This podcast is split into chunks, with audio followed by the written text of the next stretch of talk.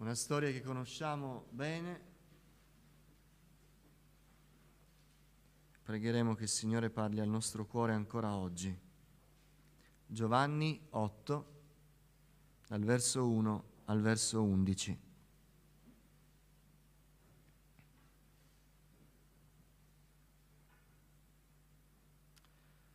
Gesù andò al Monte degli Ulivi. All'alba tornò nel Tempio e tutto il popolo andò da lui, ed egli sedutosi li istruiva. Allora gli scribi e i farisei gli condussero una donna colta in adulterio e fattala stare in mezzo, gli dissero, Maestro, questa donna è stata colta in flagrante adulterio. Or Mosè nella legge ci ha comandato di lapidare tali donne. Tu che ne dici? Dicevano questo per metterlo alla prova, per poterlo accusare. Ma Gesù, chinatosi, si mise a scrivere con il dito in terra. E siccome continuavano a interrogarlo, egli, alzato il capo, disse loro, Chi di voi è senza peccato, scagli per primo la pietra contro di lei e chinatosi di nuovo scriveva in terra. Essi, udito ciò e accusati dalla loro coscienza, uscirono a uno a uno, cominciando dai più vecchi fino agli ultimi. E Gesù fu lasciato solo con la donna che stava là in mezzo. Gesù alzatosi e non vedendo altri che la donna le disse, Donna, dove sono quei tuoi accusatori? Nessuno ti ha condannata? Ella rispose, Nessuno, Signore. E Gesù le disse, Neppure io ti condanno. Va e non peccare più. Alleluia. Signore, parla al nostro cuore della tua grazia. Signore, che la potenza della grazia ci tocchi questa mattina per trasformare le vite, per iniziare la tua opera meravigliosa di redenzione. Signore, aiutami a condividere questo messaggio con i miei fratelli. Che la tua parola, Signore, scenda profondamente in noi, Signore, e ci faccia del bene secondo il nostro bisogno. Te lo chiediamo insieme nel nome di Gesù. Amen. Accomodatevi. Per i nostri adolescenti, ragazzi, l'hashtag di oggi è, anzi due, uno è restart e l'altro è seconda possibilità. Mm? Segnateveli e cercateli nel messaggio. Due sono i pesi su cui mi sono focalizzato leggendo questo brano, meditando questa storia. Uno è il cuore di questa donna e l'altro è le ultime parole di Gesù, non peccare più. E in mezzo c'è tutto quello che avviene. Il cuore di questa donna era un cuore lacerato, era un cuore segnato in modo indelebile, un cuore non felice sicuramente, un cuore consapevole, poi capirete in Israele, voglio dire, non in una nazione dai costumi larghi, ma in Israele, e poi con gli scribi e i farisei gli scrivi erano i razionalisti, i farisei erano i religiosi.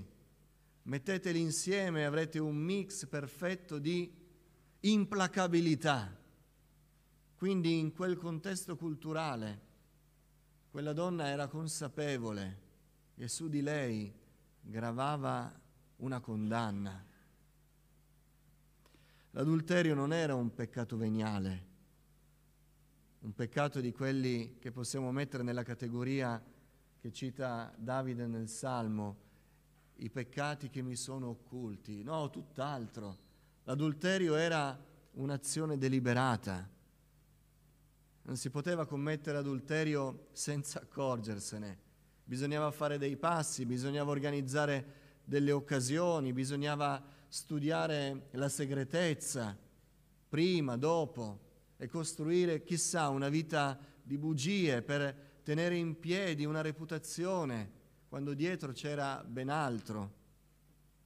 Quindi la prima condanna di questa donna era una condanna interiore, era una condanna del cuore, un peccato evidente, un peccato chiaramente condannato dalla scrittura. Abbiamo le- finito di leggere da poco i dieci comandamenti. Uno dei dieci era proprio quello, quindi non era nei cavilli della legge mosaica appesantiti dai farisei, era proprio uno dei dieci, dei principali del decalogo. Quindi il cuore era sicuramente condannato interiormente dal peso della legge, di questa vita vissuta a rischio di morte. Ogni volta che questa donna usciva per andare a trovare il proprio amante, sapeva che rischiava la vita, eppure ci andava lo stesso e quando tornava chissà il suo cuore si condannava da sé.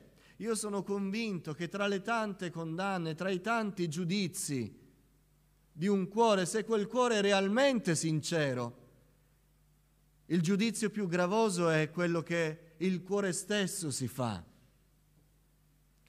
Tante volte non c'è bisogno neanche di aggravare con i giudizi esteriori, esterni delle persone, basta già il cuore, quando è sincero. Beh, questa donna era condannata dalle sue circostanze stesse, la segretezza della sua vita, la doppia vita che aveva, erano già una condanna per lei. Immagino le domande del marito a casa, perché qualcosa non quadrava coi tempi, dove sei stata, cosa è successo, perché sei evasiva. Quella era la condanna delle circostanze per quella donna, che era costretta ad aggiungere peccato su peccato per sostenere quella situazione. E quindi ogni volta che lei camminava nel segreto, si nascondeva da tutti o mentiva per aggiustare un po' le cose, ogni volta quelle azioni, quei peccati, quella segretezza erano una condanna. A questo aggiungiamo la condanna delle persone. E qui la storia, lo riflettiamo sempre quando la leggiamo, è grave, perché questa donna è colta in flagrante adulterio, quindi sorpresa nel commettere il peccato, non in un altro momento, ma sorpresa.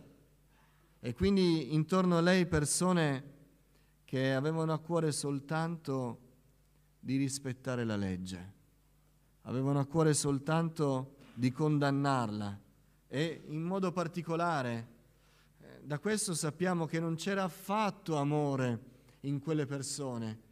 Quella donna era l'oggetto per condannare Gesù. Quei farisei, quegli scrivi avevano trovato nella vita già devastata di quella donna l'occasione non per colpire la donna, non per prendere un peccatore, una peccatrice, ma per colpire Gesù. Infatti dice Giovanni che aspettavano la risposta di Gesù per vedere cosa egli avrebbe detto e coglierlo in errore, finalmente condannare anche lui che avrebbe così trasgredito la legge. Quindi persone intorno a questa donna che non l'amavano affatto, ma la condannavano senza pensare neanche a lei, senza pensare neanche alla legge, ma pensando a Gesù, pensando a un altro nemico, a un'occasione per avere rivalsa su un avversario. Quindi una condanna terribile. La condanna toglie ogni speranza. Quando ci sentiamo condannati, noi siamo più propensi a mettere la parola fine a tutto, a dire che serve andare avanti, che serve continuare in questo cammino. Se poi apro gli occhi, se poi mi ravvedo, se poi faccio un passo di ravvedimento, mi sentirò condannato, mi diranno hai sbagliato, hai visto, hai detto, già mi sento male da me.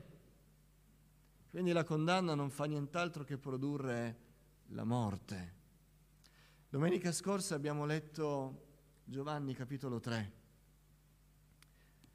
poiché Dio ha tanto amato il mondo che ha dato il suo unigenito figlio affinché chiunque crede in lui non perisca ma abbia vita eterna.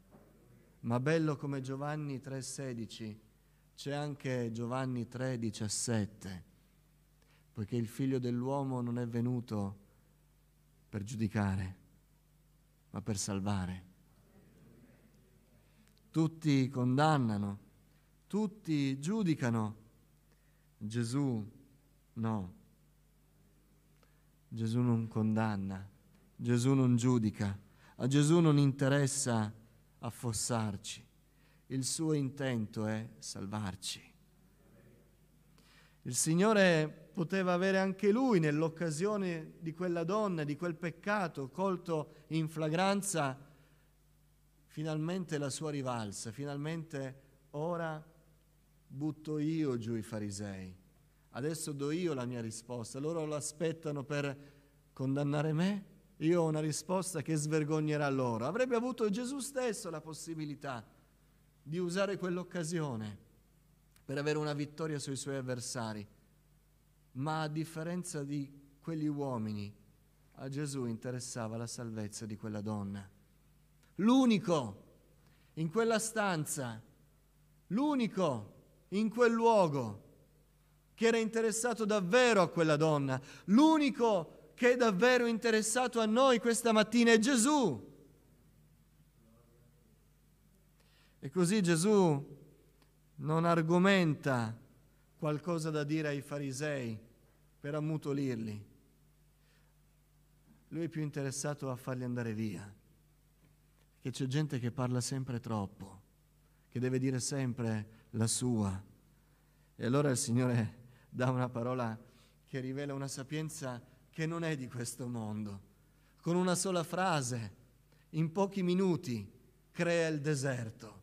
Tutti iniziano ad andare via, uno dietro l'altro. Quando pensiamo che la condanna sia inevitabile, ricordiamoci che c'è ancora Gesù. Ricordiamoci che c'è ancora colui che deve avere l'ultima parola. Gesù ci sorprenderà. Gesù ci sorprenderà. Dirà qualcosa che noi non possiamo mai sentire da nessuno. Solo Gesù ha parole di vita eterna. Solo Gesù ha gli argomenti che nessuno neanche riesce ad, a far venire nella sua mente. Gesù ci sorprenderà. Gesù avrà pietà di noi. Lui ha l'autorità di fermare tutto. Lui ha l'autorità di sospendere un processo lui ha l'autorità di ammutolire gli accusatori, lui ha l'autorità di dire una parola che libera davvero dal peccato e dal peso. Solo Gesù ha quell'autorità. Quindi se c'è qualcuno che si sente appesantito dalla condanna, e forse la condanna maggiore è quella del suo cuore, prima di dire ormai non torno più indietro, Pensi a Gesù, pensi al buon Salvatore che sarà capace di sorprenderci. Alleluia. E Signore aspettò che tutti uscissero, andassero via e poi disse candidamente alla donna, non c'è più nessuno che ti condanna, dove sono i tuoi accusatori? La donna rispose e Gesù disse, neppure io ti condanno. Ma eh, Gesù non finì così. Neppure io ti condanno, va e non peccare più. Ora ho riflettuto su questa frase. Dio odia il peccato. Dio è santo e non può accettare il peccato.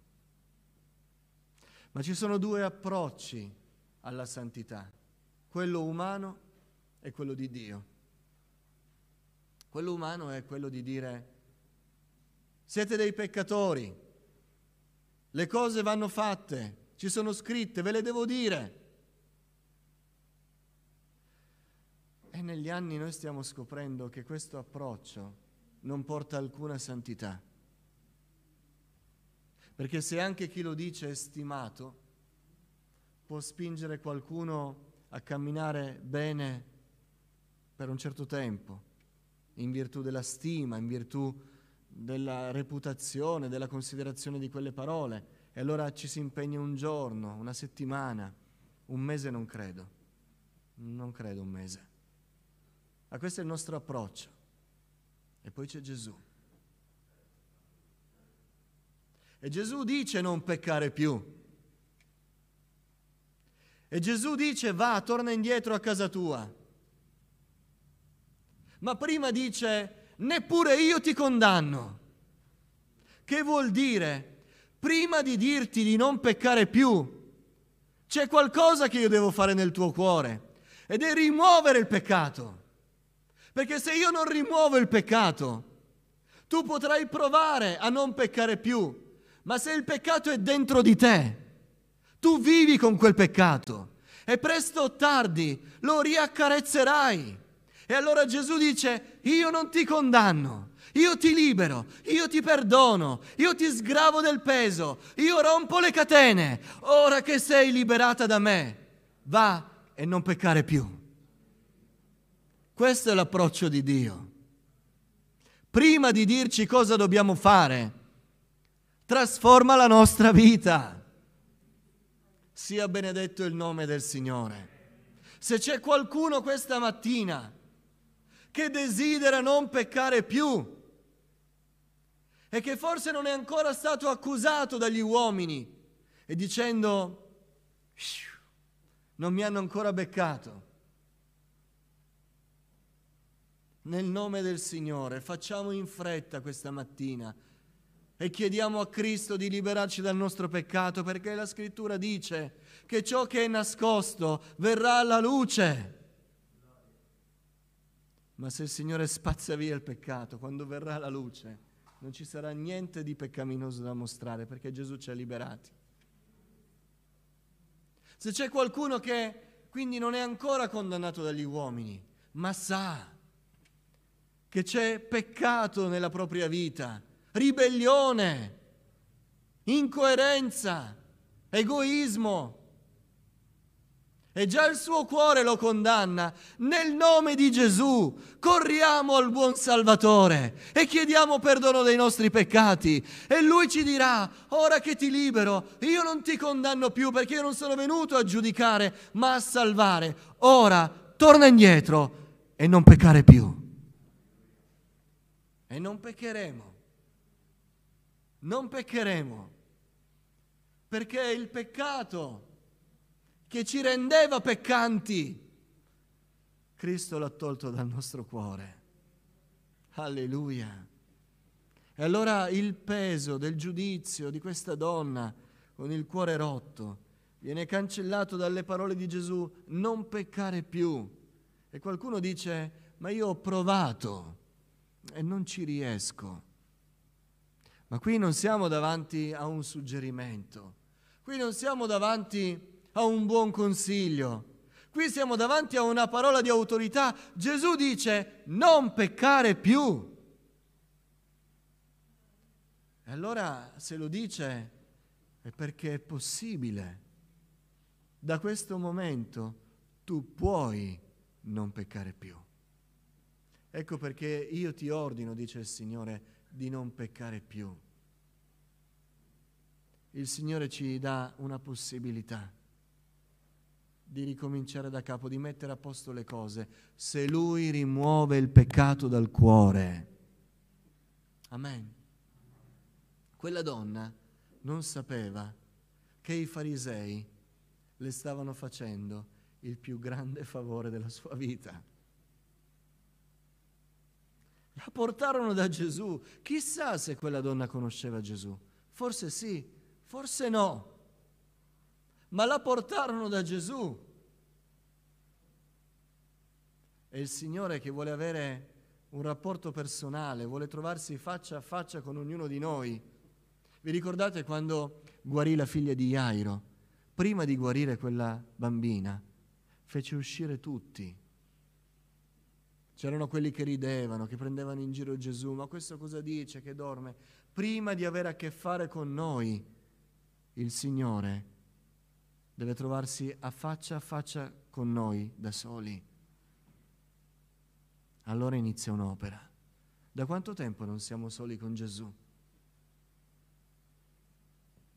E poi diciamo, Signore, io vorrei che tu facessi questo nella mia vita, vorrei essere così. Ma da quanto tempo non siamo soli con Gesù? Dio non voglia che siano i nostri accusatori a portarci davanti a Gesù, perché allora dovremmo confessare tutto il nostro peccato e saremo umiliati. Ma Gesù non ci vuole umiliare. Gesù vuole che andiamo lì davanti a Lui a tu per tu, perché ci vuole perdonare e poi ci vuole rimandare indietro con la capacità di non peccare più. Se c'è questa mattina qualcuno che si sente giudicato, che si sente condannato o che si sente rassegnato perché sa che ormai probabilmente per lui o per lei non c'è più niente da fare, siamo alla presenza di Gesù.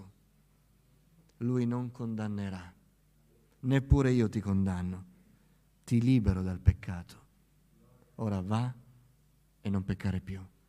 Torneremo indietro da domani, da oggi stesso. Noi non peccheremo più. Amen. E non peccheremo più non perché qualcuno ci ha detto non devi peccare, ma perché Gesù ha detto, prima di dirti che non devi peccare, ti tolgo il peccato, cancello ogni tuo misfatto, lo getto in fondo al mare lo porto lontano come lontano l'Oriente dall'Occidente e ora tu che sei libero puoi venire a me e chiamarmi Padre. Amen. Alziamoci in piedi.